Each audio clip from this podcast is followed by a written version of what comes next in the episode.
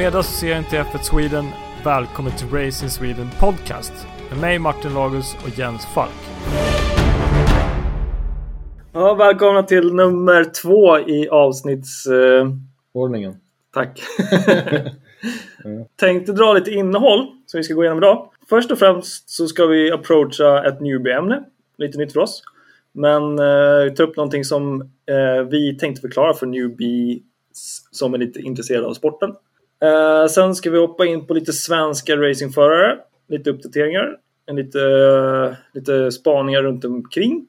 Uh, sen ska vi snacka Imola GP. Vi har våra nya take på tumme upp, tumme ner. Ja! Som vi kommer kalla för Martin Jens flaggor, helt enkelt.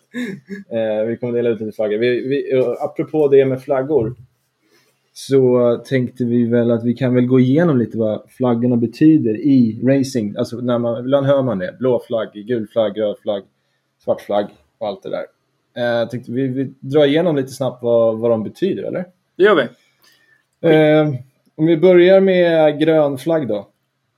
Eh, det är väl helt enkelt start och race. Eh, det kan vara när, när en, en Safety Car-period är slut så är det ju det som händer att när det blir grön flagg då har du lov att köra om igen och racea på för fullt. Eh, och ja, pit lane open också kan man ju säga.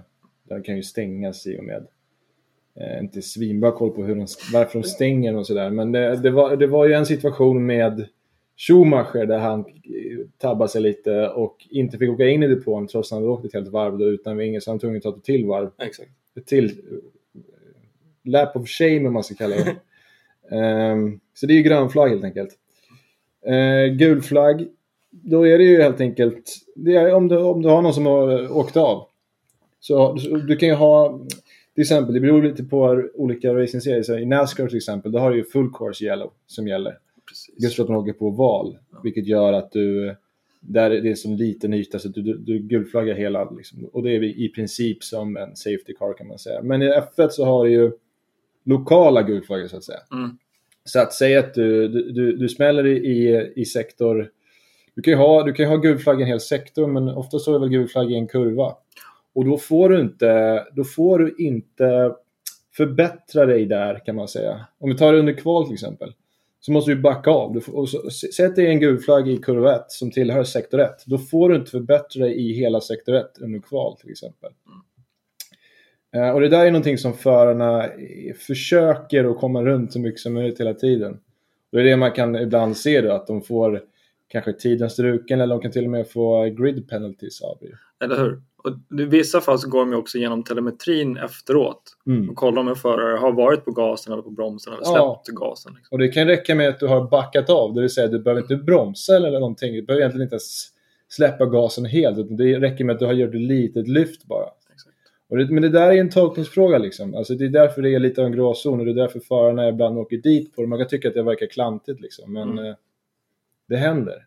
Och i stundens hetta också, lätt att det händer. Mm. Om vi tar till exempel, nu under, om, vi ska, om vi ska baka in Safety Car i det här med gul flagg då. Så det som hände med Perez till exempel var att han körde av, det var väldigt halt i söndags verkar det som. Det började med att, eh, eh, vem var det? Det var Leclerc på formationsvarv då, som började med att snurra. Ja, det gjorde han. Eh, ja, men sen så var det ju, det var någon Safety Car, jag vet inte om det var i samband med att Russell och eh, Bottas smällde, men han åkte av helt enkelt, Perez tar sig upp på banan och kör om två bilar, vilket man absolut inte får göra. Mm. Men en sak som du får göra faktiskt, det är om att om du har en bil som är utanför banan, då får du köra om den bilen. Mm. Så att när Perez är utanför banan, då är det okej okay att bilar kör om honom. Men mm. han får däremot inte ta tillbaka de positionerna, för då kör du om när båda bilarna är på banan. Mm. Det är inte okej. Okay. Det var en ögonblickssekund precis innan de släppte Safety Car i slutet av racet när faktiskt eh, Verstappen ju tappade i, i sista sektorn där och faktiskt var utanför banan i, i en, en, kort sekund. Där, rent tekniskt sett, hade Leclerc kunnat overtake, alltså köra om mm. Verstappen och ligga etta inför att den, säker, alltså, den liksom säkerhetsbilen försvann och blev grönflaggad. Mm. Han hade kunnat få köra om där egentligen, men det är ju svårt att vara med på det för det gick så fort. Exakt. Så att det är regeln med Safety Car och, och gul flagg då, helt enkelt. Mm. Och eh, Ja, och sen, sen om man tar också då generellt sett så fort du har bärgningsfordon på banan numera efter Bianchis olycka så Exakt. kan man säga så fort det kommer in bärgningsfordon då blir det alltid Safety Car. Du har också det här som heter Virtual Safety Car. Det ska vi förklara lite vad det är också. Uh, och det är väl ett ganska nytt koncept. Det kanske funnits i 3-4 år. Rätta mig mm. om jag har fel. Mm. Uh, och då skickar man inte ut en fysisk bil på banan. Utan det dyker upp uh, i alla förares ratt. I rattdisplayen så dyker det upp VSC, Virtual Safety Car. Mm. Och det är, det finns vissa mätetal på det men du får inte öka hastighet du har ju en delta, delta-tid egentligen. Exakt. Som du måste hålla dig inom. Så ja. att du, du får ju ligga över den ibland. Mm. Men du får inte ligga över den allt för mycket. Och du, du, ska försöka ligga under den så mycket som möjligt. Men du vill inte ligga eller så här, du vill ju ligga så nära gränsen som möjligt egentligen. För säg att du har en kund, eller en kund, eller säga, om du har en bil framför dig som är tre sekunder när virtual safety car kickar igång. Mm. Då vill du behålla eh, den tre sekunders, du vill inte tappa en sekund Exakt. när väl den släpper. Så ja. det gäller ju att hela tiden, alla ligger ju på den där jag tror det, det, ibland de kör av för att de sitter och tittar på displayen. Ja, men precis. För jag tror de har display när de visar dem under delta och över deltat. Mm. Då har de ett visst fönster du får liksom följa. Jag tror exakt som i tv-spel, att du ja. ser liksom så här att nu ligger du eh, plus eh, nu ligger du plus tre tiondelar på deltan. Eller nu ligger du plus fem eh, liksom, över deltan. Så att du har en liksom, plus och minus där, röd och gröna siffror typ. Mm. Så exakt som i tv-spel skulle jag tro att det är lite grann. Förmodligen olika lösningar beroende på eh, vad du har liksom. Men eh, så det är virtual safety car. Jag vet inte vad jag tycker riktigt om just virtual safety car. Jag tycker väl typ att den är lite onödig. Jag tycker att antingen så har du en safety car eller så har du det inte. Mm. Jag, jag, jag, ser inte riktigt vits. Jag tycker den är lite så här, man pillar lite för mycket i reglementet. Det, för jag tycker en safety car piggar upp alltid. Ja, det blir mer spännande. Alltså jag tycker det är bra ur den aspekten att det kan vara liksom smuts, uh, debris som man säger, på, på banan. Och då kan du deploya eller skicka ut eller aktivera en virtual safety car. Så att du, så att du lugnar ner tempot på något sätt och låter eh, marshals eller eh, de som arbetar på banan typ, till exempel städa upp saker.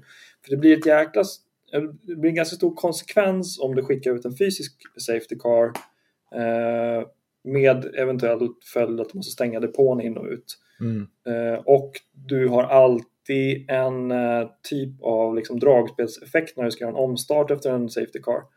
Eh, så om du har ett delta som du ställer, ber alla förare följa så har du en lite jämnare omstart på det. Mm.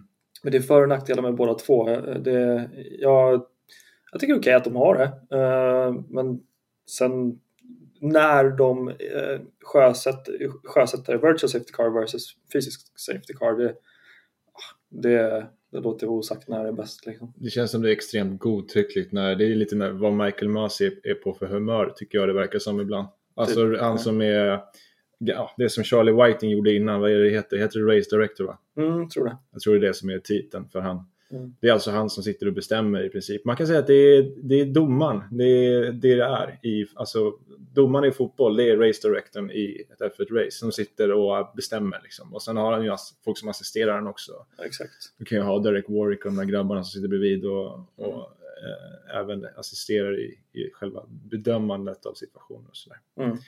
Sen har vi ju Surface Flag eh, som är, den är väl inte supervanlig egentligen. Men det är om du säger att du har olja på banan. Det kan också vara att du har eh, ja, någon vinge eller någonting. Då kan det, då, den är ju liksom gul-röd. Eh, lite så Katalonien-aktig om man ska säga. Ja, exakt. Typ. Um, den är inte supervanlig men den är bra att veta att den finns i alla fall. Så Sen har vi ju... Trasig skånsk flagga ungefär. Ja, precis. Sen har vi ju Fettels favoritflagga, eh, alltså Blue Flag. Det, det, kan man ju höra han sitta och skrika över. Blue Flag, Blue Flag.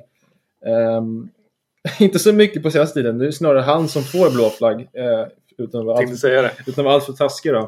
Men eh, så det är ju helt enkelt när en, en, en eh, ska säga, du har en varvning på gång helt enkelt. Att du, du håller på att bli varvad så du, du har du några kurvor på dig att eh, släppa förbi. Mm. Och det här är ju alltid ett jäkla tjafs, tjafs om att de här som, de som är på väg att varva dem, de blir ju helt tokiga på de här backmarkersna som, som inte släpper förbi i tid och så här. Och man, man kan också se så här, om, man, om vi har så här, om, om, om, om eh, Hamilton är på väg att varva Russell då, och Russell är Mercedes-förare, då kan det gå väldigt galant.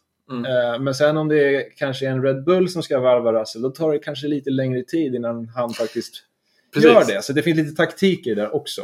Precis, för om vi säger att eh, Hamilton ska köra om Russell, eh, då får ju Russell blåflaggen. Exakt. Och då kan Russell bestämma när han släpper förbi Hamilton. Ja. Och då kan man göra det på ett bra sätt eller fult sätt. Liksom. Mm. Och du kan också ha tur med att du får din blå flagg inför en lång raka, för då är det egentligen bara att släppa av lite. Det svåra är ju till exempel i Monaco är det helt hopplöst. Var, var ska du backa av någonstans? För att det kan ju vara så att även fast du är varvad, det kan vara så att du håller på att köra med en poängplats. Du har liksom inte lust att och, och, och släppa av. Det här kommer jag ihåg på Marcus tid, att det var ju ofta så här, fan nu får han blå flagg precis när han har fått upp tempot och typ är på väg att jaga ikapp någon, du vet så här. Så att man, måste, man ska tänka på det lite grann också, så att, att få blå flagg är en extrem, det är en jävla nagel i ögat för en förare att få det. Speciellt om du är liksom på väg någonstans. Eh, sen visst, om du, om du sitter i en has och du är hopplös sist, då spelar det ingen roll. Då är det mest bara tråkigt för moralen tror jag. Det kommer snart. Ja, men precis. Men, eh, men alltså, en blå flagg är ett, ett riktigt störigt moment. För, både för den som, som får den, men framför allt för den som, som, som liksom leder racet. Och du, du märker att du har en Hamilton som är ganska snabb bakom dig. Att det, här, det kan avgöra race, ska jag säga. Det har avgjort så många race att du, att du får den där blå, blå flaggen eh, på, på fel ställen helt enkelt. Mm. Och eh, ja, Det kan vara större. eh, nu släcktes min skärm här, men jag kommer ihåg. Ja, det gör det. Ja, nice. Där, så. Sen har vi ju vit flagg. Exakt. Vad, vad tror du den är? Eller har du det framför dig? Eh, slow moving vehicle head. Alltså, ehm, Ja, men säg att du har, eh, du har en punktering kanske på en Ja. bil som inte kan åka snabbare än typ 80. precis. Eh, där har du väl en vit flagg. Den är väl inte supervanlig egentligen i Formel 1? Jätteovanlig. Ja, Men det är ungefär som att man eh, är i ett krig och man ger upp. eh, lite så. flagg. Ja, lite så. Eh, eh, ja, men det är väl också så här... eh, i, i, i, om man ska ta MotoGP så betyder det att det, det indikerar på ett blött race. Mm. Och det betyder att man får byta cykel. För i, i MotoGP så, så, så slänger, hä- hänger du inte på nya däck utan där byter du cykel. Och det är Mm. det som vit flagg är. I Nascar så är vit flagg sista varv. Mm. Eh, så där har du det som en sån grej. Så den är lite så här, den används på lite olika sätt beroende på klass. Så den kan vara lite så här, va? Om man, om man har tittat mycket Nascar och så helt plötsligt blir det vit flagg i ett MotoGP-race, då kanske man tror att nu var det slut redan. Nej, det är bara att det regnar. Ja. Sen har vi röd flagg. Den är ganska själv, självförklarande. Den är ganska självförklarande. Det är till exempel så här, när, eh, när Grosjean hade sitt eldinferno där till exempel, där blev det ju röd flagg. För att då är det så här, nu okej, då är det in i depån med alla bilarna. Och det är bara in i depån, eh, kör försiktigt. Det är liksom, det är råknas. Eh, en ganska ny regel som kom, som de i det här racet struntade i då senast, det är ju att när det blir röd flagg, då ska det vara en stillastående start. Eh, så att då åker man ut från depån och det blir ett formationsvarv och sen ställer man sig på med en stillastående start helt enkelt. Nu gjorde man inte det i söndags av någon anledning utan man bestämde sig för att nej, vi ska ha en rullande start. Det tror jag var för att det var blött Mm. och för att det var rätt stökigt. Ja, alltså det var många bilar som, som eh, alltså det var stökigt. Så jag tror att det, man gjorde det så här, nej men vi ska vi tummar lite på det här. Det, det blir lite för... Men som tittare så tycker man ju, absolut vill man inte att någon ska skada sig, men som tittare så tycker man det är lite kul med en röd flagg, för då vet man att det blir en omstart, Mm. fältet trycks ihop och så blir det en till start på hela Mm. racet. Det är ju superspännande. Jag tycker det är en av de bättre regeländringarna man har kommit med de senaste åren. Det är att man, att man har en stillastående start. Det blir ju liksom som ett, ett till race nästan i racet. Alltså att just för starten är ju det mest spännande egentligen. Ja. På ett race kan jag tycka. Sen har du ju eh, svart flagg. Eh, och det finns lite olika svart flagg på det där. Dels har du ju den som är helt svart, det är du diskade i princip. Sen har du den svarta flaggan med en olje, eller vad säger med en orange liten eh, cirkel i Mm. typ, alltså som Japans flagga. Mm. Eh, då har det, det, det är om du, du läcker olja eller om du har, säg att du har en, en, en, en del på bilen som sitter löst och hänger på ett farligt sätt. Eller typ som ett exempel vi såg för några år sedan i Japan, jag kommer inte ihåg om det var, men han åkte runt med sån astroturf under bilen som hade fastnat. Mm. Jag tror det var, tror det kan ha varit Webber eller någon, ganska länge sedan. Men då är det så här, det är risk att åka runt med det. Så du måste in i depån och antingen åtgärda det, kan du inte åtgärda det, ja då får du inte fortsätta. Typ. Mm. Så det är en teknisk, eller en, ett, ja, en teknisk flagga kan man kalla det för. Och sen har du ju även den svartvita flaggan som är or unsportsmanlike conduct. Eh, till exempel så fick ju Tsunoda den när han var utanför banan för många gånger. Precis. Så då får han den och då är det som en, ja vad var det han fick? Fem sekunder va? Ja, det är liksom en varning. Du har fått en varning eller du kommer få straff Ja. för att det, det gör inte okej. Så det, först får han ju, när det kommer till track limits, så, så här, först får de över radion så här, Mm. okej nu har det varit över tre gånger. Så att åk inte över igen. Gör du det så kommer du få en, en, en, en unsportsmanlike, även fast det inte är unsportsman. För att när du åker utanför, det är ju det är inte med flit. Det är, just Imola, den kurva 9 som det var den här gången, den, den är ju så att du laddar på där och sen så får du bära eller brista. Du, du, du kan Mm. liksom inte sitta och, och safea i, framförallt i en Alfa Tauri. I en snabbare bil kanske du kan ha lite marginaler, men mittfältet, de måste ligga max där och då är det så jäkla lätt. Då, alltså, du styr bara in där och hoppas på att, att du Mm. håller i bilen där du ska. Och det var ju asmånga som fick tid och sånt strukna. Så i, i kval till exempel, då stryks din tid. I race, om du gör det, där kan man komma överens om. Det är tre gånger eller fem gånger, jag vet inte exakt hur många gånger det var här, men då får du en sån till exempel. Eller om du till exempel har, ska man säga, eh, kört av någon.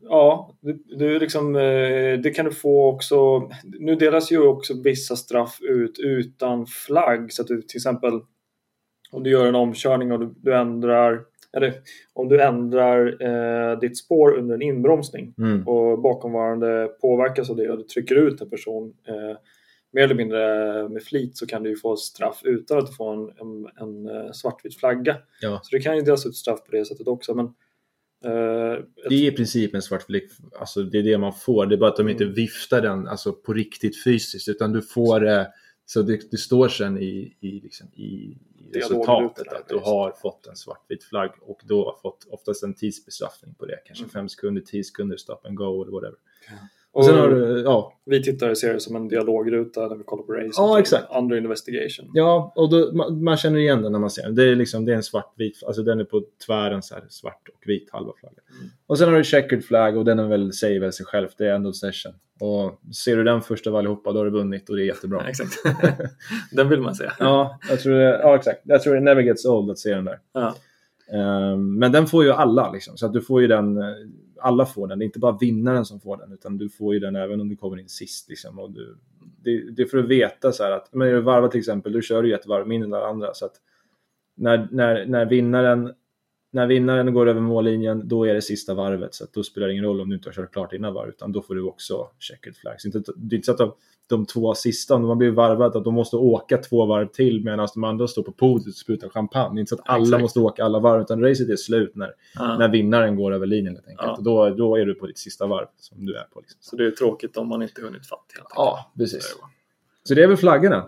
Coolt. Och vi kommer ju använda dem lite, alltså vi kommer ju använda dem lite som tolkningsflaggor. Gult är liksom inte så bra. Eh, Nej, gult är lite så här, ah, jag ska inte säga, röd, ja, jag vet inte om vi ska kalla det för rödflagg eller svartflagg egentligen. Alltså, Det är nästan så vi ska kalla det för svartflagg, för det är väl sämre att få ett svart flagg. Det vill säga incidenten in- på Instagram med Mazepin, det är en svart flagg.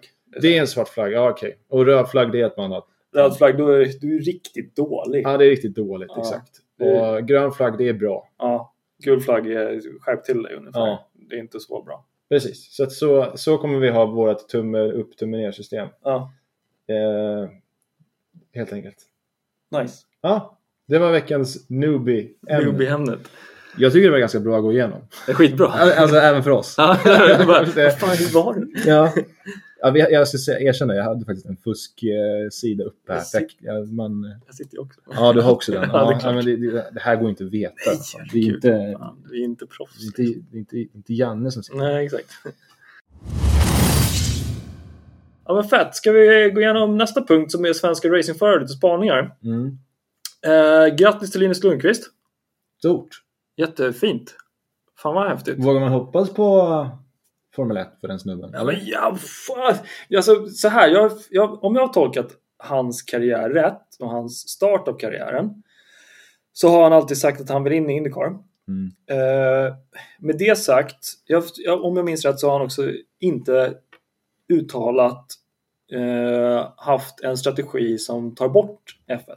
Nej. Men hans strategi som är uttalad är att han ska in i Indycar. Och eh, jag tror att personen i fråga kommer komma in i Indycar ganska snart. Och när han är där så tror inte jag han kommer nöja sig förrän han är riktigt duktig i Indycar. Och det tar nog inte två, tre år. Det är nog minst fem år.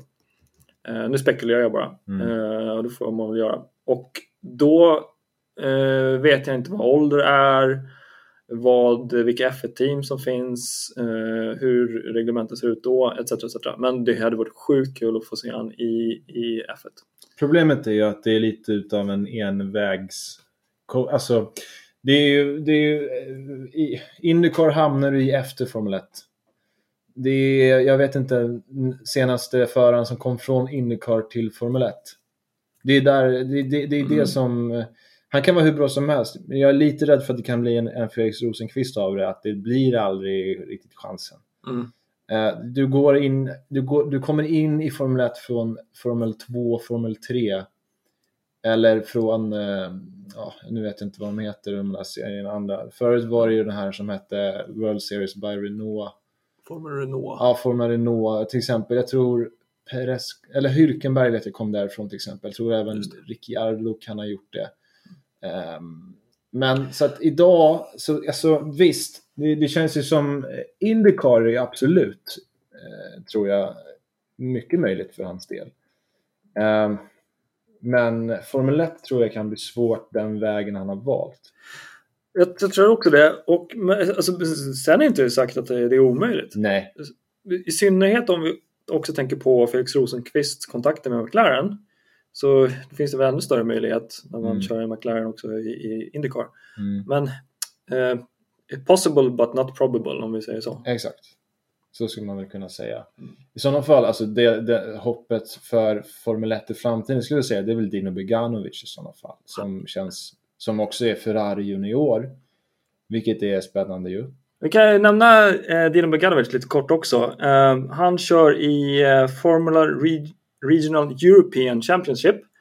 Eh, och det gick inte superbra senast. Han eh, startade eh, från P7 och var upp till P4, alltså fjärde plats. Sen hade han kontakt med annan förare och hamnade till slut 19 i racet. Mm. Så, alltså, bra fart men tyvärr, ja, de måste in, inte krocka. Man får inte Mm, nej, precis. Men eh, jag tror att eh, han, han, ska, han blir spännande. Han har eh, Rydell som manager. Eh, sämre manager kan man ju ha. Eh, Plus Ferrari Driver Academy. ja, exakt. Eh, precis den grejen också. Så att, eh, jag vet inte hur gammal är han? Han är väl typ här 16 år eller någonting. Ja. Så vi hoppas Ehm, vi hoppas mycket på han. i en Haas eller en Alfa Romeo framöver. precis. Ja, det, kan, det finns en person man kan byta ut i Haas tänkte jag. Ja, precis. precis. Och det är inte Schumacher vi pratar Nej, om då. nej. Nej, nej men vad fan, alltså man kan väl hoppas på att eh, nästa steg skulle kunna vara F3 för han. Eh, alltså den F3 då som, eh, ja, under F2 helt enkelt. Eh, och sen, ja, sen är det ju så här att alla som kommer in i F3 är ju lovande, mer eller mindre.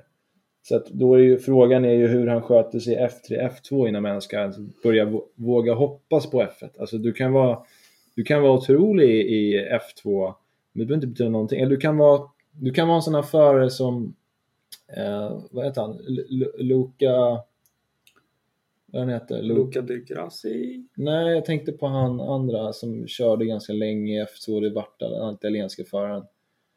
Ehm, ja, strunt samma. Ja. Jordan King, alltså du, du har Mm. de här som, som kör några år i F1, eller F2 som liksom, det lossnar aldrig riktigt. Precis. Och sen så har du de här förarna som de... Ja, alltså, om vi tar så här. Marcus kom ju från, då hette det GP2. Och han kom ju, han, hade, han vann ju ingen... Nu, nu har man ju det här systemet att du, du måste liksom placera dig på en viss eh, nivå. I, i, jag tror det behöver komma... Det är de här superlicenspoängen som Mm. inte jag har svinbra koll på hur de hänger- ihop. Men Säg att du kommer trea i alla fall i F2, då kommer du få superlicenspoäng som gör att du får köra F1. Exakt. Du, du, du kan inte göra en förstappen längre, att du går direkt från F3 till, eh, em, till F1. Mm. Eh, det- det går inte längre. Och då när Verstappen körde F3, det var ju inte det som, då hette det ju GP3. Det, det som heter GP3 idag, det heter F3 idag. Och det som hette F3 förut, det var ju det här som Rosenqvist körde också. De här bilarna med det här konstiga luftintaget på sidan. De som kör Macau och de där, de där bilarna helt enkelt. Ehm, så att, jo, men det som, om man ska ta ett, en sak i taget då. Man vågar väl hoppas på F2 för Dino Beganovic. Det tycker vi. Det, tryck, det tycker jag vi kan förvänta oss nästan av Ja. Och sen vad som händer i F2, det avgör om det blir F1. Mm. Men eh, han är helt klart vårt största F1-hopp. Sen Exakt. så är det ju en bit kvar såklart. Men killen är bara 16 så att han, eh, han kan utvecklas hur mycket som helst. Och han har Ferrari i ryggen. Det, jag tycker det verkar väldigt lovande. Så det är jävligt spännande att se vad som, vad som kommer ske. Alltså.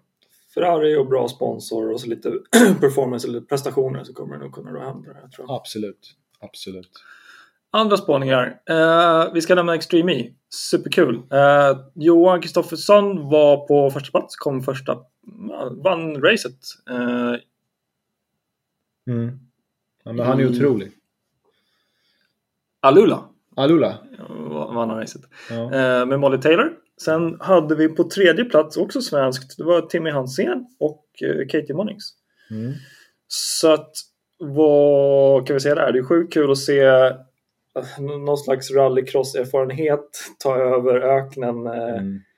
Och bara visa att eh, typ två av sex eh, svenskar på pallen. Det blir sex stycken. Ja, eh, men Johan Kristoffersson är en förare som jag är så, alltså jag är så jävla imponerad av honom. Alltså, det, han är bra vad han än gör. Är helt, han är helt otrolig alltså. Mm. Han, han är grym på racing, på bana, han är otrolig på löst underlag. Det känns som vad man än ger han för bil så plockar han ut max. Mm.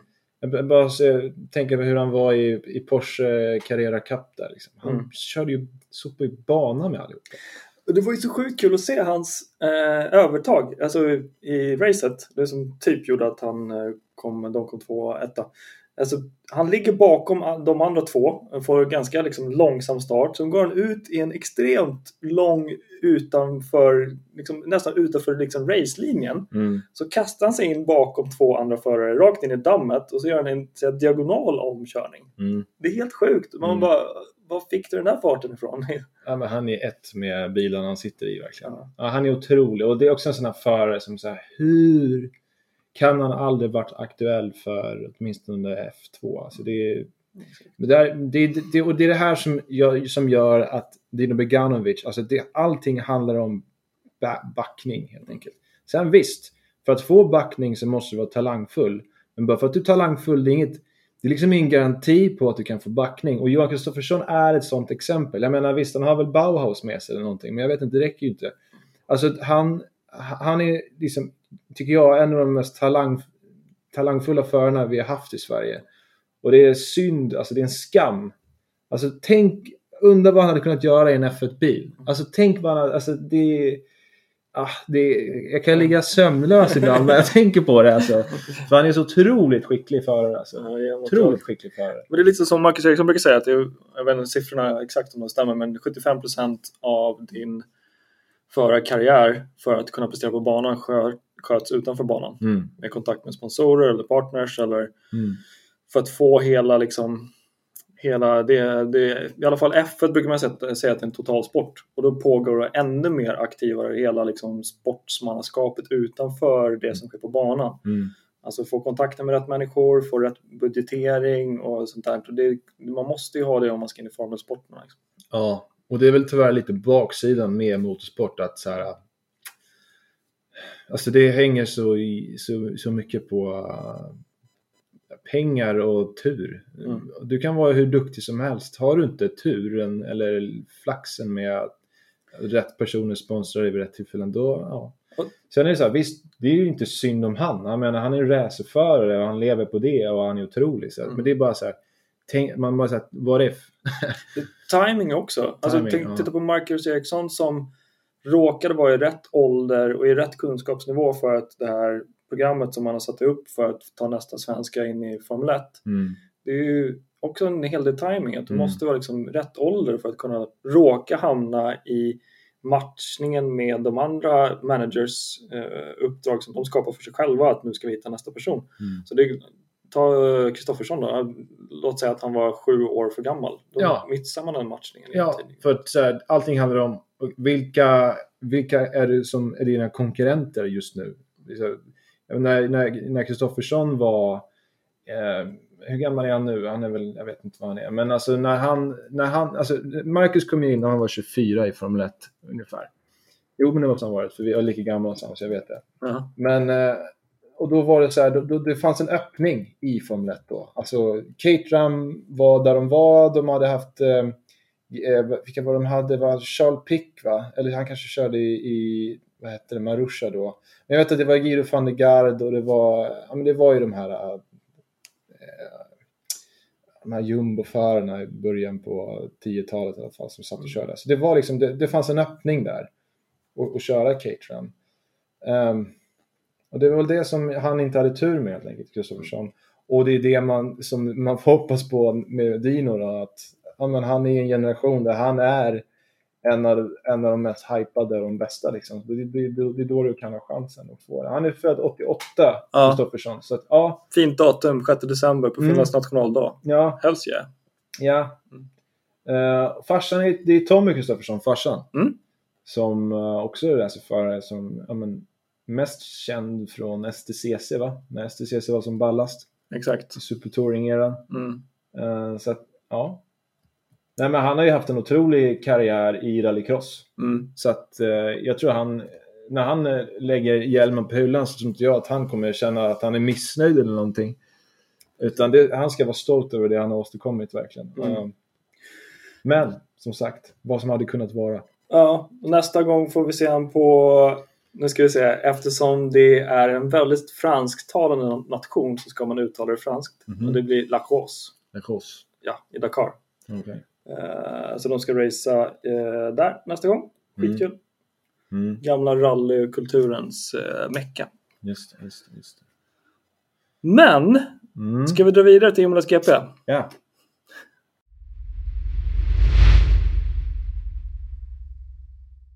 Den stora elefanten i rummet. Mm. Eh, och där tänkte vi köra lite flaggor. Mm. Ska jag börja med en? Mm. Då tänkte jag lyfta Perez. Mm.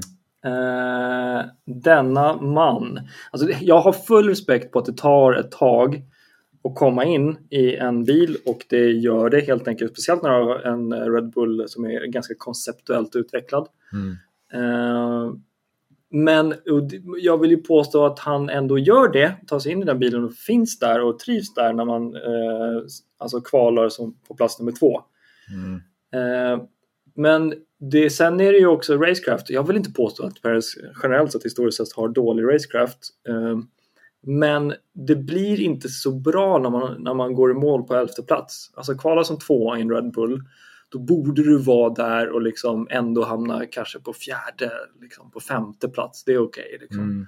Men ner på elfte och du, du har Alonso som tar dig, du har Ocon som tar dig, du har Lance Stroll i Aston, Aston Martin. Du har så många, men det, det blir inget bra liksom. Och han, jag tror han själv erkände att det var ett ruskigt dåligt race. Så min, eh, min röda går till Perez eh, denna gång. Ja, han slutar ju alltså, eh, ska se om jag räknar rätt här. Ja, jo, så blir det. Han slutar alltså 67 sekunder efter max. Eh, jag vet inte, vad var varvtiden på? Det är nästan, han blev nästan varvad va? Nu ska vi se. Jag tror han... att- Ja, kvalvarvet då som Hamilton satte var 1.14. Ja, okej, så han blev inte varvad, men det var inte långt ifrån att bli varvad. Och att 20 sekunder. Och han hade stökig helg. Alltså. Han var väl av under träningar flera gånger. Alltså. Och sen under, under, under racet som sagt när han snurrar under säkerhetsbil. Mm. Vilket är så här, ah, det är aldrig okej tycker jag. och sen så är han ju även av igen i slutet där. Han, han, ligger ju, han ligger ju ganska bra till där. Jag tror han är på väg att jaga ikapp Leclerc för mig det var. Mm. Och han, eh, han åker av där i, i vad heter den kombinationen? Tombolo, Tembela, Tembela, något sånt där. Exakt. Den här kurvan som man gjorde om efter Sennas olycka. Så det har blivit som någon slags chikan av det. Ja. Ehm, nej, jag håller med dig. Alltså, eh, ja, här har vi den. Eh, där, Variante det, variante Tamburello. Tamburello. Exakt. Han åker ju alltså av i kurva 3 där, den kinken. Och det var flera som åkte av där Ja. under helgen. Ehm, Men undrar om vi kan eh, börja fundera på om man är dålig i blött? Ja, Eller om det är för säga- stora slutsatser? Ja, alltså jag skulle säga så här. Han, han är ju erkänt skicklig på att ta hand om däcken. Mm. Så att då borde han också ha känsla för vad, vad gränsen är när det är blött. Så jag vet inte om det är det man kan säga heller riktigt. Nej. Ehm, Bara en dåligt race helt enkelt. ja men bedrövligt. Och jag tror faktiskt att han, han hamnar på ett dåligt ställe. Alltså när, när det går motigt så då, då är det lätt att då Mm. rasar liksom hela korthuset. Och det är ju det som är jäkligt viktigt av en bra förare. Att när du hamnar i en ond spiral så måste du hitta det mentala och fysiska att bryta spiralen på något sätt. Mm. För om du inte har någon typ av sak inom dig, vilket jag tror Hamilton är typ bäst på griden att göra, bryta en negativ spiral. Ja. Om du inte Paris kan göra det så blir det så att man fortsätter i spiralen neråt. Och så bara, oj, oj, oj, oj. Ja, precis. Och jag tror också att han är stressad över den situationen. Att nu sitter Red Bull... Så det är mentalt det är en svår situation för honom att sitta där och veta så här att ja, jag, jag, jag måste leverera nu. Det här är min sista chans. Det här är, det här är min livschans. Jag sitter i, om inte den bästa bilen, en av de bästa bilarna. Jag sitter i, i, liksom en, i en, content, alltså en vinnarbil helt enkelt. Mm. Som kan vinna race, som ska vinna race. Mm. Och jag tror att när det börjar, börjar gå motigt och han åker av under säkerhetsbil, då, då är det svårt att hålla ihop det. Alltså. Och jag tror så här, det är lätt att sitta och vara lite soffexpert där och säga, men vad håller han på med? Men alltså, Mm. det krävs, det krävs så himla lite tror jag för att man ska hamna i obalans i huvudet och då, då blir det sådär. Då, då, då blir det pannkaka. Men jag håller med dig. Ja. Han är helgens stora besvikelse faktiskt. Eh, riktigt risigt. Ja. Riktigt risigt. Och det var ingen succé i Bahrain heller med han. Nej, eller hur? Ehm, så att jag, blev, jag blev ju väldigt taggad när han kvalade tvåa där som sagt. Han, Mm. liksom, han kvalar ut Och Verstappen. Och, äntligen! Nu, nu, nu, nu sätter han ner foten mot Verstappen. och det var väl Verstappens första typ kvalförlust på ett jäkla bra tag ja, också. visst, visst. Så det var så här, ja men nice, nu, nu är han att räkna med. Och så Mm. bara blir det bara skit av allting när racet sätter igång. För det var en sak som vi ville se, så, som vi har sett fram emot i Paris och Verstappen-fighten. Liksom. Ja, exakt. Det, det är det, ja, precis. Den och en annan fight jag är lite besviken på. Norris och, Norris och Ricciardo, men det kommer vi in på sen. Kör din gröna om du vill ta den. Min gröna är Norris. Eh, driver of the day vart han ju, men det är lite parentes. Men, eh, nej, men jag tyckte han gjorde, det, han gjorde det så jäkla bra. Alltså. Han, kör, han kör ju skjortan av Ricciardo just nu. Alltså han utklassar han. Ja. Alltså förutom, alltså förutom eh, eh, gapet mellan eh, Verstappen och Perez Mm. så var ju det största gapet mellan två teammates var mellan Norris och, och Ricciardo. Mm. Det skilde alltså ja, en halv minut skiljer de ungefär. Mm. Eh, I och- racet, ja. i racet. Ja. Och då hade inte de några incidenter. Så det var så här, alltså Perez hade incidenter Mm. som gjorde att det blev som det blev. Men Ricciardo, han tuffade på liksom. Han, hade, han var aldrig av eller någonting. Eh, så att det där var bara ren speed. Alltså, Mm. alltså Norris utklassar Ricciardo just nu. Precis, och, och Ricciardo kvalade för Norris, absolut. Det var ju inte mycket. Vi pratar alltså 200-500 delar ungefär, Mm. Om jag har rätt. Eh, och, och det gör ju att eh, Norris startar bakom Ricciardo. Han startar då på en sjunde plats. Mm. Och att ta sig från sjunde plats upp till att fighta som andra position som han gjorde mot Lewis Mm. där ett tag. Eh, det är alltså sjukt bra i den liksom snabba toppen som finns där. Och vi ska inte glömma bort att eh, Norris kvalar tvåa. Mm. Men han, han missar track limits Sant. eh, på det varvet som gör att den stryks och därför hamnar han sjua då. Mm. Men han var alltså extremt snabb i kvalet också. Mm. Så att jag var jätteimponerad av honom. Sen har jag, det här hänger ihop, så jag tar min gula på en gång här också. Så Shoot. där har jag satt Ricciardo lite grann. För att jag, jag vet inte om det är så att Norris just nu trollar med knäna med den där bilen och överpresterar den. Eller om det är Ricciardo som inte levererar. Alltså det kan lika gärna vara så att Ricciardo gör vad, vad han ska med den här bilen. Visst, det är en ny bil för han och så vidare. Det kan vara så att det är Norris som är otrolig bara. Men det kan ju också vara så att den där bilen är att Norris gör jobbet, att bilen är bra och att det är Ricciardo som underpresterar.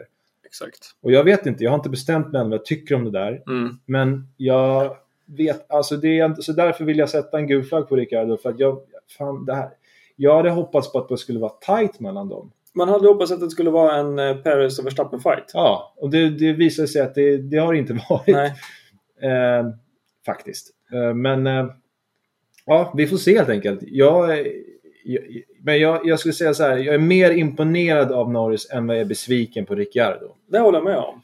Eh, för jag tror ändå Norris har en hel fördel, fördel att han dels varit i teamet länge. Alltså Ja. han vet hur hans, eh, eh, hans mekaniker och alla kring sig vill ha kommunikationen. Mm. Eh, Ricardo vet inte det och han vet inte hur bilen reagerar på svåra situationer. Till exempel köpa, köra en typ ny bil i blött. Det är Mm. jättesvårt alltså. Mm. Speciellt om man har varit liksom helt så... han- har inte varit speciellt länge i Renault men han har hoppat på eh, några bilar de senaste fem åren. Liksom. Mm. Och då tar det nog ett tag innan man ställer om sig till en bil som typ Norris vet utan och innan.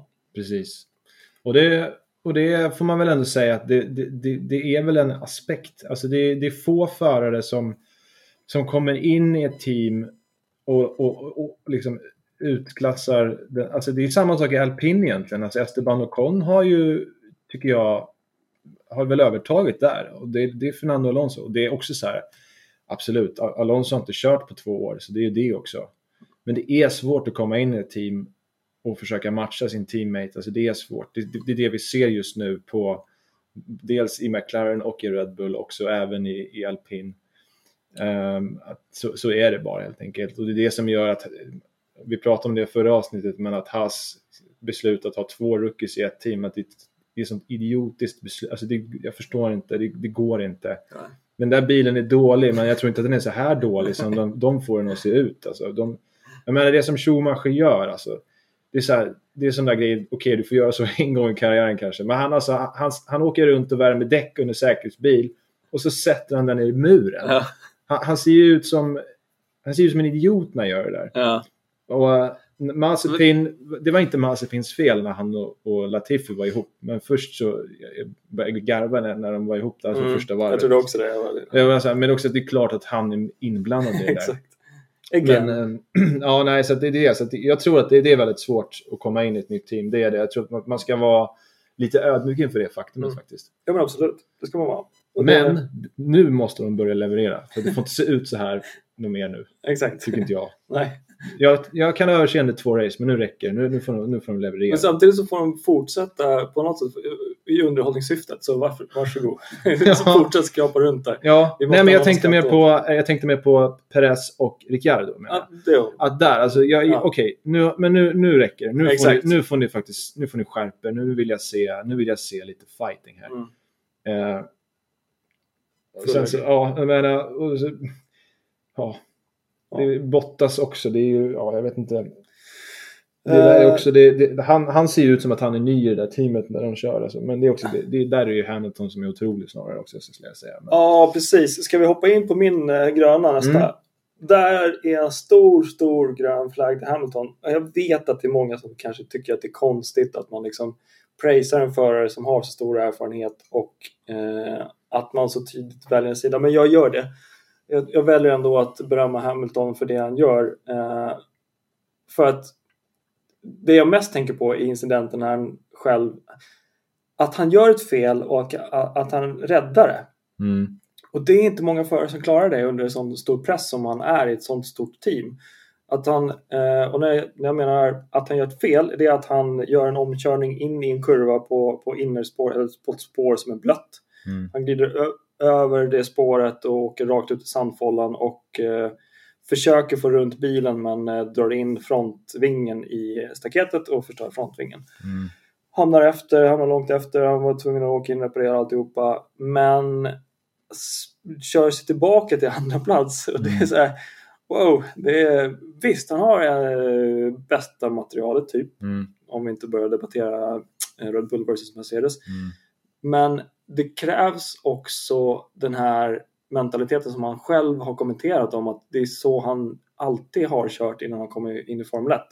Och att man nu tycker att det är konstigt eller så här, att folk förväntar sig att han eh, kan det, säger man att det är på grund av hans bil. Men det är också mycket på grund av honom för att om man har liksom lärt sig köra på det sättet att alltid starta i, i mittpacket och sen ta sig uppåt. Mm. Och det är väl det som har gjort att han har varit och blivit så mycket uppskattad i Formel 1 för att han har den typen av racecraften. Vilket man inte, många tror inte jag eh, anser det för att man anser att Hamilton alltid funnits i en väldigt bra bil som har gjort att man har kunnat placera sig väldigt bra i kval och väldigt bra i race. Men man kommer inte till den positionen om man inte har den här möjligheten att ta sig fram. Mm. Lite som Norris hade nu. Alltså Mm. du, du startar sjunde och så tar du upp till, till, till tredje. Och den typen av racecraft är inte många som har. Speciellt när man fightas i mittfältet. Liksom. Nej. Det fanns ju två aspekter i det. Alltså, dels så var ju DRS-zonen lite för lång i år, vilket gjorde att det var lite för lätt att ta sig om. För det finns egentligen inget annat ställe på banan att köra om på egentligen, ska jag säga. Så att det var ju, det var ju en, alltså att, att de kunde köra upp sig på det här sättet, det var ju på grund dels av det, att deras längan var lite för lång. Eh, sen så, jag sa ju att Hamilton är röd här har jag skrivit ner, eller tycker jag då. då. För Ja, det debatt. Ja, nej, men för det är så här, det, det han gör det, visst han missar kurvan, men att han sättet han sätter bilen i, Ja. det är hans fasoner tycker jag, att hålla på och göra sådär. Visst, han, han är ute efter att eh, snurra runt bilen. Men jag ser, är ändå så här, hur tänkte du att det skulle gå till? Att, hur skulle det gå till? Du sitter i ganska djup sand. Ja. Jag tycker det kan man... Och sen är det så här, han, det som är otroligt med Hamilton, han har sån, han har sån flax alltså. För att anledning, alltså han gör en sån där grej, då tänkte jag okej, nu är han, han är ute. nu. Jag tror också det. Men vad händer då? Jo, då smäller Bottas och Russell och det blir Ja. safety car. Precis när man tänker så här, okej nu är hans race över. Nej, det slutar med att han kör alltså av, knäcker vingen, håller på och tramsar runt och backar och har sig. När, det här, när den situationen är över, när han väl är på banan, då är han ändå sjua. Ja. Och det är för att det har varit en safety car. Så han har sån otrolig tur. Alltså det, det är så här, man, så här, hur kan du ha så tur hela tiden? Mm. Och det är så här, ja visst, bra förare har tur. Ja, det gör det. Men så är det. Men alltså så här, att anledningen att han, att han kommer tvåa, det är så här, visst, han är otrolig. Men jag skulle säga, det är, det är kombinationen av att han har så tur med den här safety caren och att DRS-rakan, eller DRS-zonen var för lång. Mm. Så det är de två faktorerna som gör att han... Så därför, alltså, hade det inte varit de faktorerna och han hade kört upp till tvåa, då hade jag varit så här, hatten av alltså. Mm. Men nu var det de två grejerna som jag tycker gör att så här, jag vet inte om jag är så imponerad av hans uppkörning faktiskt. Och det var så här, du hade tur. Men alltså, när han knäcker ving- vingen, alltså, vad håller du på med? Så här. Jag tyckte det var, det, det, det tycker jag, det där var inte Hamilton att göra sådär. Alltså, det var konstigt gjort. Det sättet han... Han är jättenära muren, vinkeln på bilen, han är i grus, han borde veta, jag kan inte bara floor it. Det här är inte Monaco i första kurvan där du bara kan svänga runt så här. Eller, eller vad heter den? Eh, eh, Baku, där du kan bara liksom svinga runt bilen om du missar, liksom, om du är utanför. Det här är, en- det här är en sandfålla, det funkar liksom inte så. Det borde han veta efter ett antal, alltså, vad är det, 12-13 år i Formel 1. Så där kan man inte göra. Sen vill jag eh, eh, bara missa det, men jag vill ge en, en liten grön flagga till den här banan. För att jag tycker det är en otroligt läcker bana, men det är också så här, den straffar, den straff, förutom kurva 9 då, Mm. så är det utanför, då går det åt skogen. Ja. Det, det är så här en bana ska vara tycker jag. Mm. Om tänker, om vi tar i Vatsa där, alltså kurva 17-18. Den, den är svår, alltså, den är extremt svår. För du kommer från variant Alta ner här och så har du den här liksom, det är ingen rak sträcka men det är som någon slags ner och så, så går den ner i nedförsbacke och så ska du bromsa 90 grader. Men många förare som missar det här Mm. var ut, alltså ner i kurva 17 gick de brett, gick ut. Eh, jag vet inte hur många gånger Vettel ute i kurva 18 var ute liksom med halva bilen i grus. Det var ju konstant eh, Ja, dammoln, dammoln i alltså. den där kurvan ju. Det är effektfullt. Ja, men precis. Det är en ball bana tycker jag. jag. Jag hoppas så himla mycket på att den här banan stannar kvar på kalendern. För jag tycker den ska vara med. Mm. Jag är svinglad över att den här kommer vara med i F1-spelet nästa år. Jag kommer åka runt på den här hela tiden, varenda dag. Jag tycker det är en ball bana faktiskt. Jag gillar den verkligen jättemycket. Men på något sätt så är den för mig lite, eftersom den varit borta ur F1 så har den fått för mig en legendstämpel på Mm. sig, typ som Monza. Mm. Då var det såhär, åh, Imola, den Mm. där gamla legendbanan liksom. Mm. Där Senna dog och alltihopa liksom. Precis. Så den är ju legendarisk. Ja, men verkligen. Och jag, det är ju, det, jag blev ju positivt överraskad att den kom tillbaka. För förra året körde de ju lite överallt. Mugello och Mm. Fan hans moster var med och körde på, för banor. Portugal. Nu ska de i och för sig köra Portugal. Nu är det nästa race i och för sig. Då. Så nu är vi tillbaka där. På den berg och dalbanan. Ja men den är ganska bra. Den är, den är ball. Alltså Ja. de, de körde ju de körde ju MotoGP där nu i, i helgen. Då. Just det. Och den är, det är otroligt vilka liksom, eh, höjdskillnader det är i den här banan. Alltså den, det är upp och ner och vänster och höger. Det är, den är extremt fysisk för förarna. Jag vet att förra året så var de ju liksom så här, det här är, den är jättejobbig att köra. Mm, Liksom, för mm. att den är så mycket snabba svängar och höjdskillnader. Och, ja, det är en ballbana alltså. Den är cool. Portimao ligger den i va? jag för mig. Exakt. Jag tror det. Eh, och eh, ja, så det är där vi är nä- näst, om två veckor i, i Portugal igen. Och det tycker jag är kul. Jag tycker det ska vara ett portugisiskt Grand Prix. Det tycker jag är självklart det ska, att det ska vara det. Jag tycker det. Eh, hellre, hellre det än gädda om man säger så, eller vad den heter. Precis. Nya Abu Dhabi-historien. Mm. Har du sett bilder från den? Jag har inte det. Den är ju, de har ju åkt med något sånt virtuellt lapp, varv på den. Så här. Ah, okej. Och det, ja, det ser, Det kackigt. Ser inte kul ut alltså. det, är ju någon, det, det blir ju någon slags eh, det blir någon slags Sochi-variant. Liksom. Det är trist alltså. Jag tycker Ja, det är tråkigt. Ska vara lite, vara jag gillar inte den där. Det ska vara lite mera Imola. Ja. att det ska, Legender, träd och gräs. också by the way, vilket, vilket fånigt namn de hade på det, på det här Grand Prix. Det hette, det var liksom världens längsta namn på Grand Prix. Mm. Det hette så Formula 1 Pirelli Grand Premio del Made in Italy e delle Emilia Romagna 2021. Alltså det, Ja. hur, Den hålls Autodromo Internazionale Enzo Edino Ferrari. Ja. Det är fånigt långt. Det brukar Ja. väl bara heta så, Italian Grand Prix. Men varför ska man ha det enkelt för? Jag förstår inte det. Vi gör det komplicerat. Ja, världens längsta namn. Ja. Made in Italy. Precis. De har liksom bara tryckt in grejer. Det är klart man ska göra det. Det är liksom, hade, hade liksom, man hade haft in en pizza här också. Ja, ja. Det är gott. pizza och någonting. Pizza, gubbe. Formula 1, Pirelli, Mozzarella Grand Prix, Del Mio, Francesco Totti, Del in Ja, Ja. pizza-GP blir ganska runt. Serie A. Oval. Ja, just det. Ja, men gött. Ska jag ge min sista flagga? Mm. Den går, inte till förare, men den går till Ottmar Safnauer och Lawrence Stroll. Mm. Alltså pappa Stroll. Katastrof. Jag ska förklara. Mm. Eh, det är... Alltså... Man gjorde ju typ en eh, Mercedes-kopia eh, i fjol. Och hade en ganska uttalad strategi att eh, det här gör vi och vi tar fighten. Mm. Vilket var fine, det var helt okej. Och man, men det man gör då är att man sätter alla korten eller man sätter alla ägg i en och samma korg och hoppas att det ska funka. Nu eh, visar det sig att det inte riktigt funkar för att när reglerna ändrades till år så blev det ett golv som inte alls gynnade den här eh, bildesignen. Mm. Ehm, Mercedes har haft möjlighet för de har en annan budget att ställa om. Men det har inte Lawrence Stroll utan man har satt alla ägg i en korg antar jag.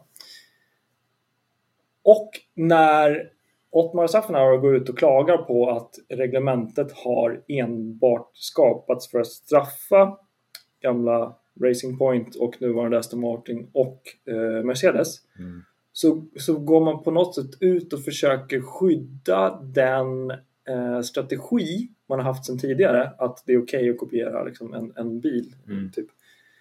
Och där, alltså det är en gul flagg, det är inte en röd flagg. Men Nej. det är inte, jag tycker det är så eh, konstigt och fel att man gör det som team manager. Att man krokar arm i sin eh, sponsor eller investerare och säger att min investerare måste jag skydda på grund av att hans vilja att investera är min, eh, mitt sätt att dansa tango. Mm. Ottmar Safnauer borde, tycker jag, varit lite tydligare mot Lawrence Stroll och säga att visst, vi gör en kopia på det här. Eh, vi kan göra en Mercedes-kopia, Men vi måste också ha budget och ändra oss Mm. eh, om det kommer sådana saker som, som regler som vi måste anpassa oss till. Mm. Nu har man tydligen inte haft det, för då hade man inte klagat så mycket på det här golvet och konsekvenserna av det. Eh, så att därför tycker jag det är jättekonstigt att man som Ottmar Safnauer går ut och liksom publikt pratar strunt om den här regelförändringen. För att det liksom drabbar oss då. Liksom. Det blir fånigt när Det är han fånigt. står och säger så här. Jag, nu, eh, jag tycker vi ska ha som förut, för nu, då var vi bra. Nu är vi inte lika bra. Jag gillar inte att det är så här. Exakt. Alltså, det blir ju fånigt. det Alltså, det det, som blir är- barnsligt. Det är barnsligt, för det är det som är Formel 1. Att kunna anpassa sig Ja. efter rådande förändringar. Liksom. Ja. Och sen det råkade bli en förändring som inte gynnade Mercedes, som mer gynnade det high rate-konceptet. Mm. Ja, men vadå? V- vad- vad tror han kommer hända då? Vad, vad, vad tror han ska... ska ah, Okej, ja, vi ändrar tillbaka då, för Ja. du sa det. Vad, vad, Precis. vad tror du händer? Alltså, han kan inte själv tro det. Så dum Nej. är han ju inte. Utan det är ju det är ju där som är så fånigt med Formel 1 ibland. Att de är så här. Ja, men det här passar inte oss. Så, Så- kan inte ni ändra tillbaka till någonting som passar oss? Så- Men då kommer ju något annat team gnälla på det istället. Vad fan tror du? Liksom? Jag förstår inte syftet varför man gnäller. För att då, då, nej men exakt. Varför går man ut och gnäller? Och jag tycker, för att använda engelska ord, beyond his dignity. Mm. När han har varit med så länge i Formel 1 och har Mm. den kunskapen han gör. Att han måste skydda sin investerare. Mm. För att där tycker jag man som team manager måste inse att och det här, det här är också liksom eh, Lawrence Strolls publika uttalande om att vi kommer göra så här och det är konsekvenser etc. Det, du måste som team manager tänka på att din viktigaste uppgift är att skapa resultat på banan. Mm. Det är inte att följa din investerares eh, pengar och din investerares strategi att utveckla team. Nej. För att om du kan frångå och få tillit från din investerare att du, du ska sätta resultat på banan, Mm. då behöver du inte skydda din investerare på samma sätt som man gör nu.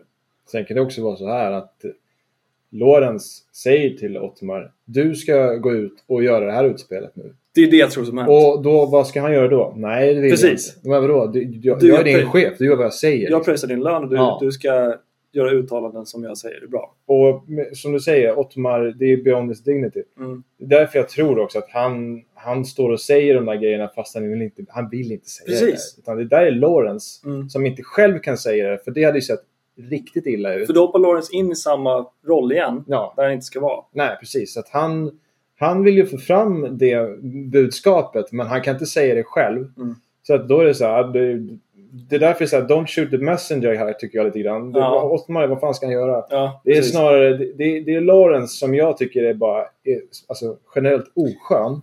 Som förmodligen ligger bakom det här utspelet och har tvingat honom att säga det. Tror jag. Precis. Jag tror Lawrence Stroll saknar tillit till Ottmar Safnauer. Vilket är jättekonstigt. För att Mm. om han hade litat på Ott- Ottmar så hade han inte behövt eh, kommunicera någonting. Nej. Han har bara kunnat vara en investerare som en inv- investerare ska vara. Mm, Han behöver inte vara på var- varje race. Han behöver lita på sitt team. exakt. Nej men Ja. precis. Inte på tj- tjafs. Exakt. Jag menar, det, för att om vi tar förra året, då var, det, då var det så himla synd om dem. Att det var så här, "Ah, alla säger att vi har kopierat deras bil, det är taskigt, vi har gjort ett Mm. jättebra jobb. Och sen så är man i princip lika fånig själv som håller på, alltså fort det blir motgångar, börjar gnälla liksom. Det är så här. Jag gillar inte heller det beteendet, jag blir också provocerad av det Ja. faktiskt. Upprörda. Ja, jag blir, jag blir, blir, jag gillar inte det. Nej. Jag kan inte hålla på, det är Formel 1 det här. Ja, alltså. herregud. Det hålla på som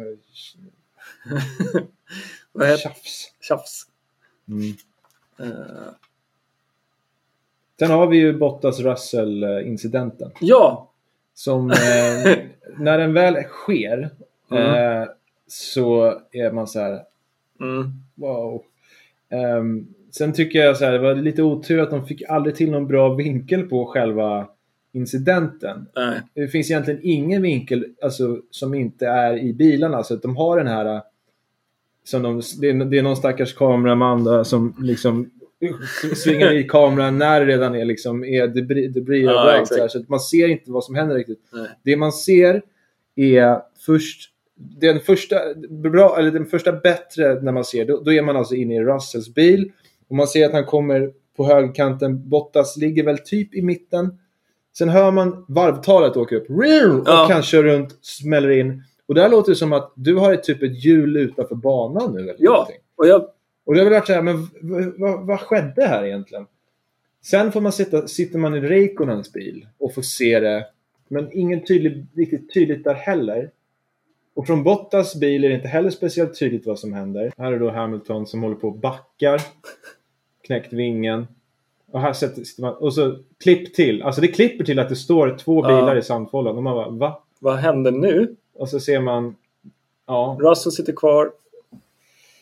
Och så sitter kvar. Men här har vi incidenten Här har vi från Russells. incidenten, ja precis. Och eh, du kan nästan ha ljudet på så hör man där hur hjul, hur han, man hör liksom något slags... Här, ja. Där hör jag. Och det Exakt. låter som att hans högra bakhjul är typ ute på gräset. Men det kommer ut på gräset vill jag påstå. Eh, för jag, jag har tittat på den här sekvensen jättemycket och analyserat den nästan sönder. Racelinjen ser man jättetydligt att eh, Bottas ligger på. Eh, det är där, där är torrt och jag har sett på många andra varv också att racelinjen i den här sträckan går över det vita strecket som är mitt, eh, mittpunkten på, Mm. på banan. Mm. Eh, om vi, vi kan backa lite till. Vi börjar redan från början innan eh, omkörningen påbörjas. Då ligger Russell bakom.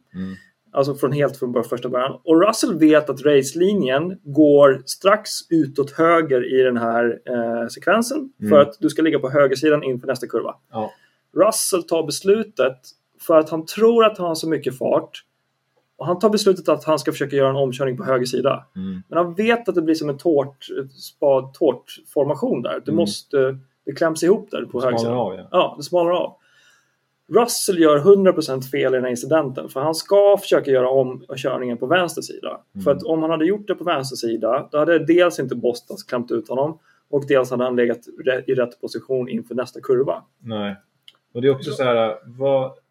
För drar man fram några sekvenser här så ser man att eh, Russell ligger precis på det, på det blöta till höger om racelinjen och Bottas hänger kvar på racelinjen. Man ser att Bottas snart går ut åt höger i, i, som racelinjen är. Liksom, du, du faller ut till höger inför vänsterkurvan. Och då har Russell eh, fått sina, han klämmer in på höger sida och Russell får sina däck, eh, bakdäcken spinner loss på gräset. Mm. Och han, han smäller in i, eh, i Bottas som man ser ligger kvar på racelinjen. Mm.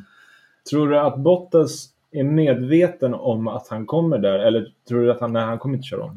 Eh, Bottas, man ser att Bottas gör en tillbakaryckning på hans, eh, eh, på hans däck. Så att Mm.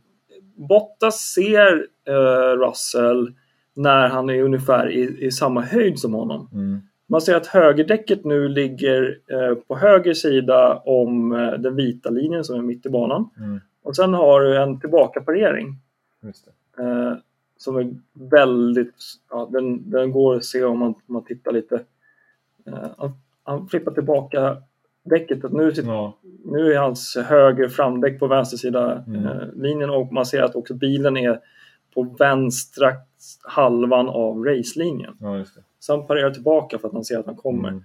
Och det är också det som jag misstänker domarna tog i beaktning för att de såg att eh, Bottas väjde undan incidenten. Liksom. Ja, precis. Sen är ju frågan så här, vad tänker Russell att han ska göra? Alltså tänker han så här, nu ska jag köra om en Mercedes och så kommer jag dra ifrån. Alltså, för att dels att det är, men bortsett från att han är Mercedes-förare själv, Mm. så är det så här, vad, vad, vad tror han här? Att han ska köra för, om, bi, iväg från oss? Ja, det, jo, men det Vad är han ute efter? Ja, men ja, jag tror han satte allting på, alla kort på ett och samma spel. Jo, men om man säger att han kör om här nu då. Ja, Sen då?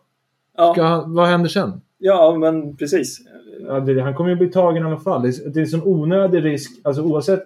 Säg att det hade varit en, en Red Bull. Det hade fortfarande varit en onödig grej att göra. För han racear inte med han. Nej. Men sen att han dessutom gör det på en Merca. Alltså Ja. det, det, det, är en sån oerhört dum risk att ta. Alltså. Russell har väldigt hårda krav på sig själv. Och det kan man ju se i olika situationer. Och han, Mm. jag tror han vill överbevisa folk. Eh, I synnerhet när han ser chansen att han är lite snabbare än en, en Mercedes. Så vill han liksom göra en big bang på race nummer två och säga att jag körde om en Mercedes med en Williams-bil. Så jag tror det är mycket det att han vill åt den här liksom I am invincible-känslan. Eh, Ja.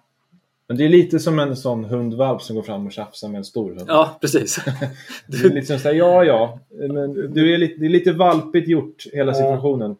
Jag, nej, alltså, ja visst. Det, alltså, det här är ju en väldigt så här, hero to zero grej. Alltså, att hade, han ju, hade han lyckats med det här, då hade vi ju hyllat honom istället. Exakt. Och sagt så ah, fan vad fränt gjort och vilken... Ja.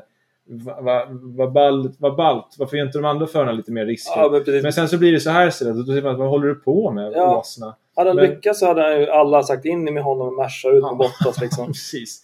Så att ja, absolut. Jag, jag, förstår hur han kan ta mm. det här beslutet. Liksom, han är lite hetlevrad helt enkelt och ska ja. vill visa och liksom, ja, men Alltså, men nu, ja, det blev ju inget bra. Så, men samtidigt så tycker jag vi måste få ge honom lite cred ändå. För att ja, ser man ett gap så går man för det. Ja, och han märkte att jag är snabbare ut ur den här kurvan än, än Mercan och jag tänker fan satsa. Mm.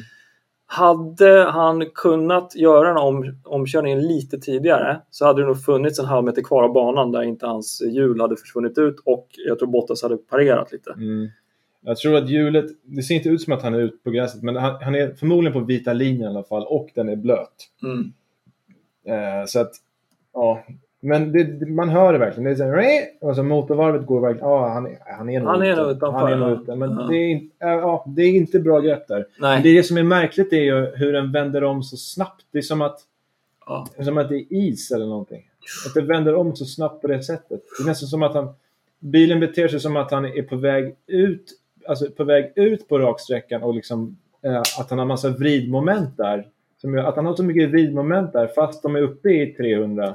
Ja. Det, är, är liksom, det, är konstigt på något vis att, att bilen beter sig så där i den farten på det stället. Men, ja. Blött gräs och så har du jag tror att han, så här, hade det varit torrt här, mm. hade det här inte hänt. Det hade nog kanske gått alltså. Då hade det gått förmodligen. Mm. Men nu var det inte torrt. Det mm. var halkig bana och det Full var acceleration, full, ja. fullt, fullt vrid på bakdäcken. Så att, eh, ja precis. Och han har ju slicks på här också. Och man ser ju, det, det är, en, det är fortfarande en, alltså det är fortfarande fuktig, alltså banan är mm. fuktig ur racelinjen.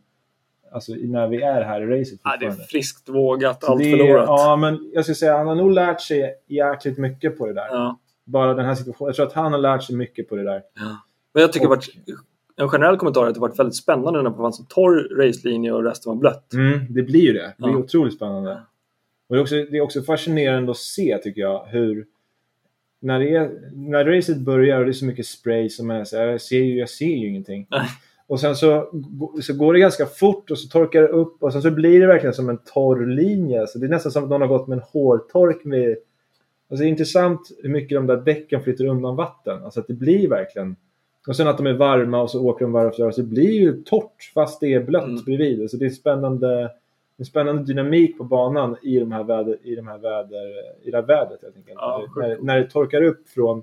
Just alltså, det är väl en av de svåra situationerna i Formel 1 att gå från intermediates till slicks. Mm. För de höll ju också på och, och tjafsade om det ganska mycket. Så här, Ska vi göra det? Nej, ingen annan har gjort det. Mm. Alla bara väntar ut och varandra tills något sånt bottenteam provar. Var det Schumacher som provade först? Eller någonting? Jag tror det var Fettel va? Fettel kanske. Jag tror det var Fettel som gjorde det. Och, det var, och, då fick de, och då var de så här, ah, men det, nu, det här, jag måste byta typ så här. Och det var så här, ah, men Fettel är inte snabbare än Stroll. Och, då, och så här, det är ingen idé att göra det. Typ. Och sen så blir det också en så här spännande grej när när eh, intermediate-däcken är så pass slitna att de blir ett slicks typ som funkar bättre än riktiga slicks. Exakt. I och med att de är ju då väldigt mjuka i gummiblandningen typ. Att de är mjukare än ett softdäck. Så att i, när banan är som den är här så, så blir det som någon slags slicks av det typ. Jag tycker det är en riktigt ball, ballt fönster som de hamnar i under de här förhållandena när det, så här, det torkar upp. Mm. Det blir alltid spännande när det här sker. Det är sjukt intressant också att Pirelli liksom hade kvar den här typen av gummiblandningen från i fjol. Mm. För då såg man också att Hamilton körde ner till slicks och så funkar de jättebra. Mm. Och det är jätteintressant för att just den aspekten att de här bilarna har så mycket downforce så mycket värme så att de plöjer upp en torr linje, racelinje.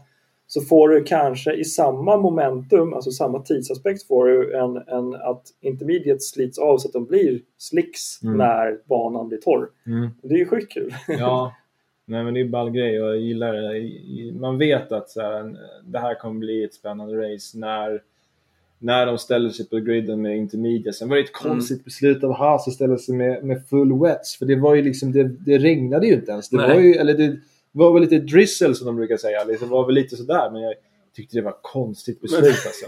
Det, efter ett och ett halvt års erfarenhet Ja. så Haas är konstig. Ja men det är så konstigt. konstigt. Det var väl någon till på griden. Jag vet inte om det var Sonoda eller någon som också körde full wet. Så man märkte att det här var inte så bra va. Eh, men eh, Men samtidigt, man måste försöka någonting när man ligger där ja, ja men absolut. bara hoppas på att det börjar regna så man ligger kvar. Lite jobbig här för Sonoda för övrigt också. Ja, Fick inte alls till det på samma sätt som i Bahrain. jag tycker det är synd om honom för jag gillar honom. Ja, Han är men, skön. ja, men han är likeable faktiskt. Eh, man vill att det ska gå, gå bra för honom. Men ja, det var tuff helg för honom. Alltså. Ja. Riktigt tuff helg. En sista litet ämne då. Mm. Eh, I don't think we touched. Som Max Verstappen har gått ut med. Alltså, jag, jag, alltså, jag vill påstå att Lewis vet när man har varit emot varandra. Det, alltså, det känns ju i bilen och, och, och kör man in i depån och säger att ja, men du har en paj framvinge så vet man att just här eh, var jag ihop med Max Verstappen. Då, Mm. jag tycker Max liksom igen visar de här samma gamla tendenserna. Att, nej, men nej, men nej, jag har nog rätt liksom ändå. Jag, måste, jag, jag litar inte på det du säger. Nej, precis. Nej, men det var ju, det var ju en... Vad var det? Det var en platen på vingen där som, som vek sig, knäcktes, eller vad man ska säga. precis. Och, eh, men eh, ja, det var ju så pass lite skada på den vingen att han, de bytte ju aldrig den. Alltså de, de, de kommer fram till att... För att han bytte ju aldrig vingen sen. Han åkte ju runt med den där vingen resten av racet, Hamilton. Han gjorde en Kimi Räikkönen. Ja, precis. I can do Eh, it anyway. Så det är ju, det får man ju ändå säga, ja, för, för att hålla med dig då om att han ska ha en grön flagga. Det är ju bra gjort faktiskt. Med, dessutom med knäckt vinge delvis då. Det är inte jätteknäckt, men eh, den där delen sitter inte där för att det är kul, utan den sitter där för att den gör nytta ju. Precis. Och eh, ja, men det är ju alltså det är en omkörning som är, det är på gränsen. Det är precis vad, det är precis vad, vad som är, är okej. För att, jag menar, hade Mm. de varit emot lite mer där, och, han hade lika gärna kunnat bli bestraffad för stappen där. Mm. Jag kan ju garantera att han hade blivit helt tokig om Hamilton hade gjort det på han. Exakt! Då kan vi säga att Supertokig.